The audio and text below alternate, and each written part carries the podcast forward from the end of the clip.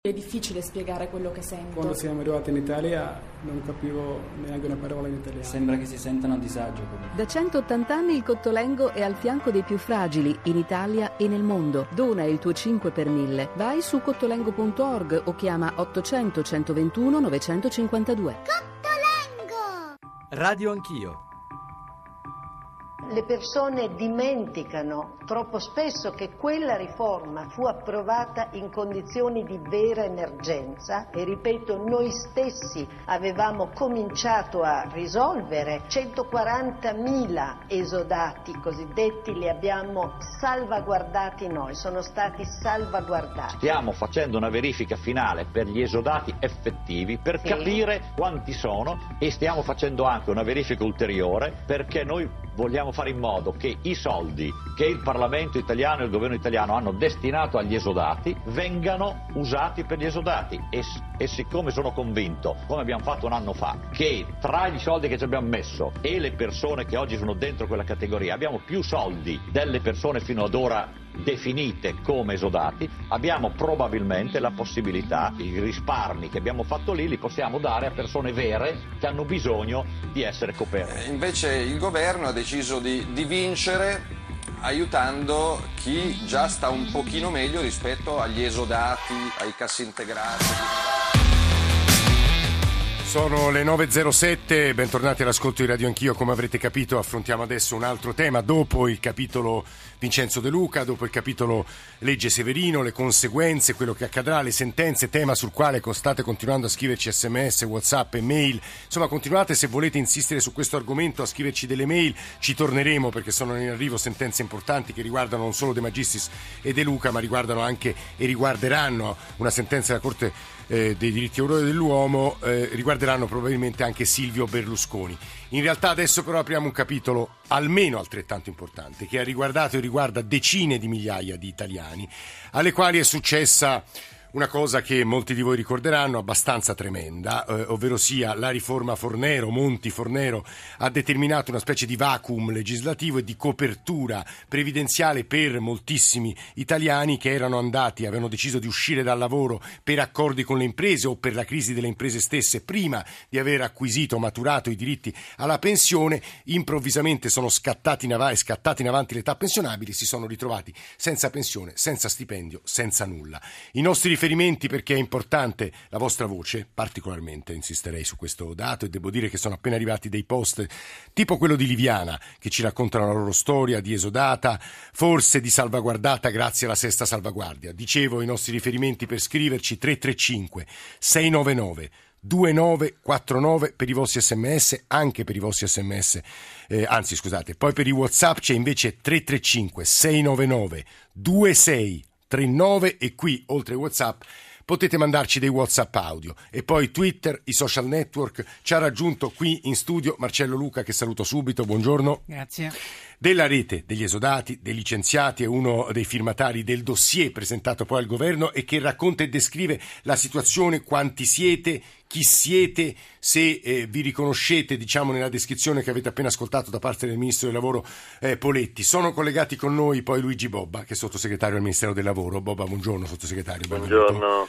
E Gianfranco Molillo che, era, Polillo che era sottosegretario con Monti al Ministero dell'Economia, che quindi la vicenda degli esodati la conosce molto bene. Polillo, buongiorno anche a lei. Buongiorno a lei e a tutti gli ascoltatori. Vorrei prima di sentire però Marcello Luca qui in studio, Luigi Bobba, Gianfranco Polillo, stamane abbiamo bisogno e credo sia importante far capire le vite che sono state toccate e quindi eh, le storie di chi è stato appunto esodato con questo termine, che francamente non è un termine bello, e Nicolas Ramadori ne ha incontrati alcuni e ci ha fatto ascoltare, ci farà ascoltare alcune di queste storie. Eh, la prima la sentiamo subito.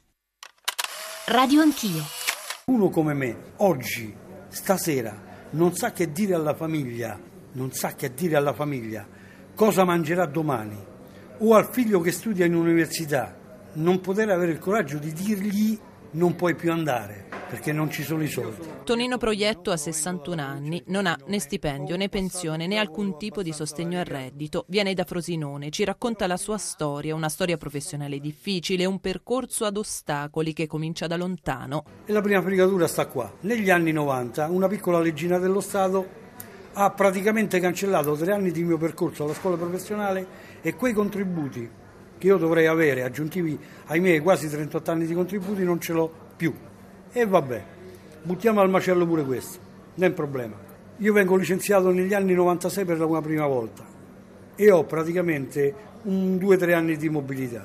Faccio questo percorso fino a un certo punto, a 50 anni mi rimetto in gioco, mi trovo un lavoro per 6 anni, indotto Fiat. Sei lì a fare una scommessa su te stesso e a fare a gara con i 20, 20 anni, 25 anni su chi fa più, più produzione.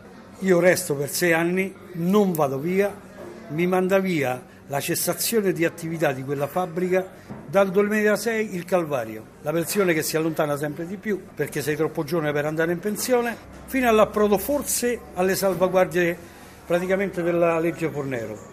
Pur avendo 61 anni a agosto, non so se rientrerò nella sesta, andrò nella settima, ma nella settima mi scatta i quattro mesi in più dell'aspettativa di vita, per cui il dubbio resta. Tonino ha una famiglia a carico, una moglie senza reddito e due figli ai quali ora ha paura di non riuscire più a garantire un buon futuro. In questa situazione ci vive borderline, una linea che sta tra la persona normale civile che paga le tasse e la persona che è costretta, è costretta a evadere, addirittura a fare scelte tra delinquenza, umiliazione e fame e se oggi mi viene la finanza a casa, io non so che dirle, non so che dirle. Io vorrei che andassero, stessero meno nei salotti e più a scavare dentro il discorso dei drammi familiari che queste persone, io compreso, stanno passando.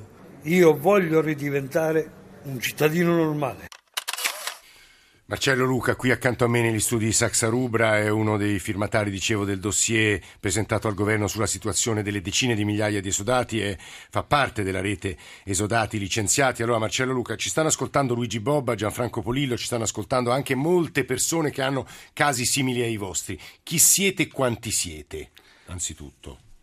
Allora, sui, sui numeri eh, preferirei che fosse il Ministero del Lavoro o l'Inps a dirlo. Io so solo quello che è stato detto dal ehm, eh, dalla Ministro Fornero eh, nel giugno del 2012, e cioè 390.000 persone ehm, eh, riconosciute dall'Inps. Però queste 390.000 persone hanno avuto una, um, delle salvaguardie per 170.000. Il resto, eh, il delta di 220.000 persone, eh, ancora non hanno nulla, eh, sono senza stipendio e senza pensione. Cioè ci sarebbero 220.000 italiani che sono senza stipendio, senza pensione, con un'età pensionabile che si allunga e quindi sempre più mesi senza nulla. Sì eh, certificate sono 49.500 perché nell'ultima interrogazione del, dell'onorevole Gnecchi che ha domandato quante erano le persone che entro il 2018 eh, fanno i requisiti per andare con le vecchie regole, eh, appunto sono 49.500, però noi temiamo che siano eh, ulteriori, per cui bisogna trovare le risorse finanziarie per mettere a posto da chi, da chi ci sta scrivendo, dai tanti ascoltatori ci pongono questioni e domande sulle loro condizioni, capiamo che in effetti il numero non è irrilevante. Scusi Luca, la sua situazione qual è? Lei invece no, no, è andato... Io, io sono salvaguardato, per cui però seguo... Quindi lo, quest, conduce questa battaglia per aiutare quelli che invece questa salvaguardia non l'hanno ottenuta. Non l'hanno... Spiega agli ascoltatori che cos'è la salvaguardia. Allora, la salvaguardia è un pezzo di carta dell'Inps con la quale dice che eh, la, la, la, persona che è stata colpita, diciamo, tra virgolette, dalla, dalla legge Fornero eh, può andare in pensione con le vecchie regole. Eh, fino, ad, fino ad ora ce ne sono state 170.000, 6 salvaguardie, eh, eh, ne è eh, una settima questa appunto di 49.500 persone eh, che ancora... Scusi, la sua storia personale, lei quattro anni fa che le successe? Eh, io quattro anni fa ho, ho, fatto un accordo, io lavoravo in ferrovia, ho fatto un accordo con il quale uscivo, eh, dopo qualche mese un accordo quindi governativo, il problema è anche quello degli accordi non governativi interni all'azienda, cioè, diciamo, ehm, licenziamenti strumenti che non sono riconosciuti direttamente oppure accordi che non sono governativi. Il mio è stato un accordo e sono entrato in un fondo eh, che mi ha eh, diciamo traguardato fino al momento in cui non sono andato in pensione. Non Quindi è, lei è diciamo è un privilegiato all'interno privilegiato però per due anni e mezzo non ho avuto la lettera di salvaguardia e eh, badi bene che non è, non è, poco, nel senso che eh, la lettera di salvaguardia ci è arrivata nell'aprile del 2013, eh, io ho seguito appunto tutti i ferrovieri e i bancari che stavano in questa situazione è stata comunque una, un disagio, niente a che vedere con, con le quelli persone, che non hanno né, ecco. né pensione né, Eh, né alcun tipo di reddito certo. e devo dire che sono queste storie, queste vite, eh, le ascolteremo perché poi avremo anche voci di chi ha cercato di raccontarle queste esistenze, anche la preoccupazione davvero di non avere, di non avere manco i soldi per far campare i propri figli. Eh, decine di migliaia di persone, Poletti che dice abbiamo risolto tutti i casi, abbiamo più soldi che esodati. Luigi Bobba, sottosegretario del Ministero del Lavoro, le chiederei uno sforzo di chiarezza per le decine di migliaia di persone che ci- forse ci stanno ascoltando, ma senz'altro sono toccate da questa situazione di enorme incertezza e impossibilità di campare. Eh, sottosegretario, di nuovo buongiorno. Buongiorno, Eh, i dati che ha ricordato prima De Luca, eh, sono, sono- Luca, scusi, eh, sono, sono sostanzialmente esatti, nel senso che le sei salvaguardie hanno diciamo, risorse per coprire 170.230 persone. Di queste sono state certificate eh, rispetto a queste potenziali sei salvaguardie, cioè i lavoratori cessati, i lavoratori in mobilità, quelli che hanno fatto assistenza a parenti disabili, insomma tutte le diverse categorie, non sto a ricordarle tutte, ne sono stati effettivamente diciamo, certificati da parte delle direzioni territoriali del lavoro 97.996 e l'Inps finora ne ha liquidate 64.077 pensioni. Eh, diciamo così che all'interno di queste 170.000 rispetto alla- al discorso che ha fatto il ministro Poletti ci sono nella seconda e nella terza salvaguardia eh, potenzialmente ancora disponibili rispetto alle certificazioni che sono state fatte eh, circa eh, 25.000 diciamo, possibilità ancora di certificazione e dunque di accesso alle salvaguardie. Quelle relativamente all'ultima salvaguardia, la sesta, ancora non abbiamo i dati perché le domande era possibile presentarle fino Scusi Boba, mi chiarisca un punto, forse sono io e non ho Sì. capito. Lei Prego. dice sono corretti i numeri che ha dato eh, Marcello Luca, quindi 170.000. Tutti se verrebbero coperti dai provvedimenti, poi si chiamano appunto salvaguardie, la settima, Sì, ma sì. quei 220.000 che ancora ci sarebbero e non sono coperti, che fine fanno? Ma guardi, quel, quel dato là che ha suscitato molta discussione, che è risultato controverso, eh, indicava da parte dell'Inps quelli che potevano, potevano essere te- potenzialmente in, quella, in una delle tante condizioni di, di quelli che chiamiamo sinteticamente esodati. Il problema vero è che bisogna verificare se le condizioni che sono state finora ben individuate da diversi provvedimenti, appunto le sei salvaguardie, corrispondono a quel effettivo potenziale. Io sto dicendo i dati che adesso abbiamo a disposizione effettivamente, cioè nel senso che noi abbiamo delle 170.230 posizioni che le sei salvaguardie possono tutelare perché ci sono le risorse che sono state stanziate in bilancio, finora sulla base delle richieste fatte dalle persone diciamo, esodate ne sono state certificate 97.900.000 insomma e l'Inps di queste ha liquidato 64.000 pensioni. Ora, eh, innanzitutto credo che il discorso che faceva il Ministro era dobbiamo diciamo, utilizzare prima di tutto tutte queste risorse che sono state già eh, diciamo così, eh, disposte. 11 no? miliardi sono stati e ci sono ancora, diciamo appunto, siccome 97.000, 100.000, arrivare a 170, 70.000 certificazioni che sono in corso d'opera, diciamo così, e che eh, po- possono giungere. In più il dato che ha ricordato prima Lu, eh, dei 49.000 ancora potenzialmente, diciamo così, in queste tipologie di condizioni che l'Inps ha indicato e qui io stesso rispondendo a un'inter- un'interrogazione dell'onorevole Gnecchi, questi dovrebbero poi rientrare in questa che è questa settima salvaguardia. Guardi Bobba, io vorrei aggiungere un paio di eh, notazioni per gli ascoltatori. Noi di pensioni sì. e di IMSS in realtà vorremmo occuparci ancora più dettagliatamente e direttamente. Avremo probabilmente ospite, lo dico sin d'ora, il primo aprile Tito Boeri, che è il nuovo presidente dell'Inps, quindi toccheremo un po' più in generale il tema pensione. Lo vedo e lo dico perché molti ascoltatori ci stanno ponendo questioni personali non necessariamente legate alla questione sodati e tuttavia rilevo che almeno 5 sms arrivati negli ultimi 15 eh, minuti dicono una cosa, ma com'è possibile che dei ministri che sono, che sono, autorevoli economisti e si riferiscono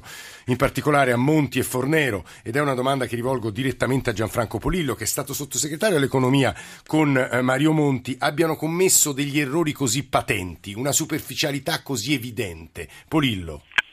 Ma il ministro da Fornero, Elsa Fornero ha già detto che era una situazione di emergenza quello in cui siamo siamo stati costretti a operare. Eh, vorrei ricordare che era una situazione di emergenza in cui c'erano anche oscure manovre di carattere politico e di carattere economico, come sta accertando il Tribunale di Trani a proposito di certe speculazioni nei confronti del nostro debito pubblico che ha portato all'erogazione da parte del Tesoro di penali ingenti a favore di banche che avevano eh, contratto con il Ministero dell'Economia dei derivati, quindi è ancora tutta una situazione molto confusa. Quegli elementi di manovra eh, in qualche modo nei, nei, mesi successivi si sono abbastanza sgonfiati, no? per cui lo spread che era molto elevato poi è continuato a scendere. Quindi c'erano gli strumenti per intervenire in modo più soft nei confronti di un problema che è un problema reale, perché eh sì. No, lo vedo, ci continuano a scrivere nuovi casi, nuove descrizioni di problemi individuali, ma insomma tanti esodati ci stanno scrivendo. Scusi Polillo, solo Sì, sì, sì, no, ma hanno perfettamente ragione. Io sono assolutamente convinto che ci troviamo di fronte ad un dramma, eh, un dramma umano che è molto esteso. Insomma, noi, lì Monti e la Fornero hanno sottovalutato forse il carattere ehm, pervasivo di un intervento di quel genere che incideva direttamente sulla vita degli altri per richiamare un bellissimo film di qualche anno fa. Eh, mentre invece bisognava eh, affrontare il problema con le dovute cautele. Io devo dire che nell'ambito delle mie piccole possibilità cercai di mettere sull'avviso il ministro Fornero e facendolo intervenire direttamente in Parlamento a spiegare la sua posizione. Mi aspettavo da parte del Parlamento una reazione all'intervento del Ministro, mentre stavamo proprio discutendo di, della norma che riguardava gli esodati, un, ehm, una reazione molto più forte che purtroppo non c'è stata. E quindi questo ha consentito poi di andare avanti su quella Guardi Polillo, un altro dato che non dico indigna, ma sicuramente inquieta molti ascoltatori che ci stanno scrivendo e tra poco le, leggerò un po' di sms, un po' di mail e soprattutto eh, metteremo in onda un po' di ascoltatori. E questa è una domanda che rivolgo direttamente secco, in modo secco a Luigi Bobba. È la seguente. Si chiede Elio, quando si farà e se si farà la settima salvaguardia e soprattutto com'è possibile, scrivono tanti ascoltatori, che non si riesca a fornire il numero esatto di chi è nelle condizioni di esodato. Eh, Bob può rispondere a queste due domande di ascoltatori, poi torniamo da, da Marcello Luca e da altri ascoltatori. E eh, Bobba.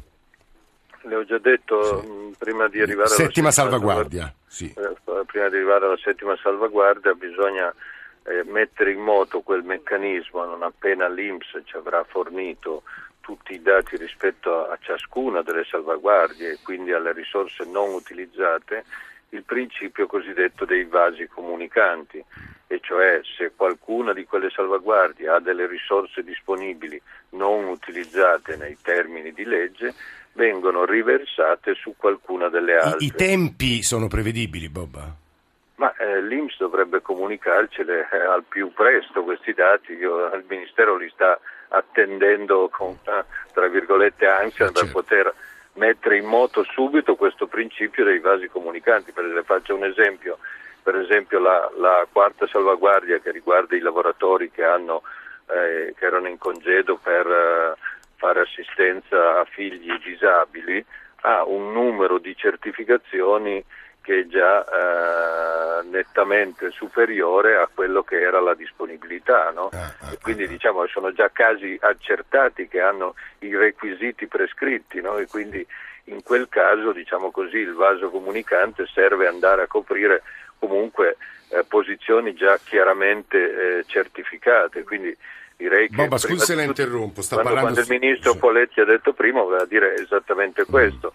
Spendiamo e investiamo tutte le risorse che già sono disponibili, anche se, eh, se, se, se vi fossero risorse più di quelle diciamo, delle posizioni certificate, cominciamo ad andare a coprire anche quelle della È il sottosegretario del Ministero del Lavoro che sta parlando, Luigi Bobba. Vi leggo quello che ci scrive il Fride a proposito degli esodati della legge Fornero. Com'è possibile che quando il Ministro ha riformato le norme sul pensionamento nessun alto funzionario del Ministero si sia sentito in dovere di avvertire il Ministro del disastro che poteva derivarne? Polillo in parte poco fa ci ha detto che aveva avvertito, insomma in qualche modo aveva invitato la Fornero alla cautela. Va bene che il Ministro è responsabile della legge che porta il suo nome, ma gli alti burocrati del suo Ministero com'è possibile che abbiano taciuto o non se ne siano accorti. Ci sono vari ascoltatori in attesa di intervenire, tuttavia vorrei domandare anche qui a Marcello Luca eh, della rete Esodati che è qui seduto accanto a me negli studi di Saxa Rubra eh, un po' di di lumi rispetto a quanto ci ha detto Bobba e che mi sembra anche ragionevole in parte, cioè la complessità delle situazioni delle migliaia di persone rende i tempi un po' lenti. È accettabile per voi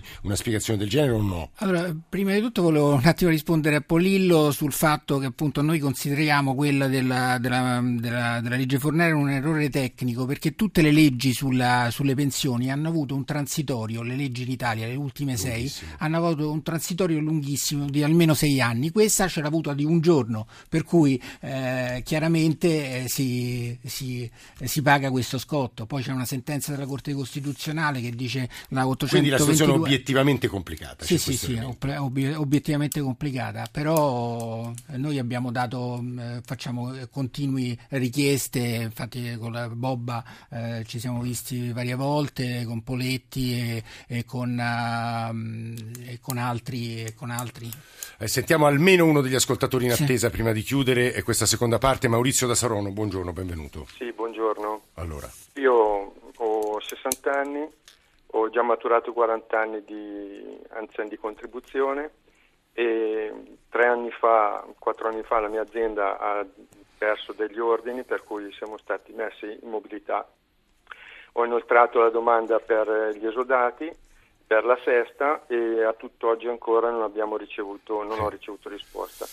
Eh, oltretutto volevo solo sottolineare che eh, per concludere il nostro accordo con l'azienda abbiamo impiegato quasi un anno e nel giro di pochi giorni noi ci siamo trovati con le condizioni eh, della possibilità di poter usufruire della pensione con i vecchi eh, con la vecchia metodologia modificata con, allungando i tempi di cui eh, insomma, avete... Maurizio, io eh, chiederei a Bobba se ha veramente altri 5 minuti di tornare con noi subito dopo il GR1 delle 9 e mezzo perché provare a rispondere sulla lentezza delle risposte agli esodati credo sia molto importante. Ci risentiamo tra pochissimo, grazie a Gianfranco Polillo.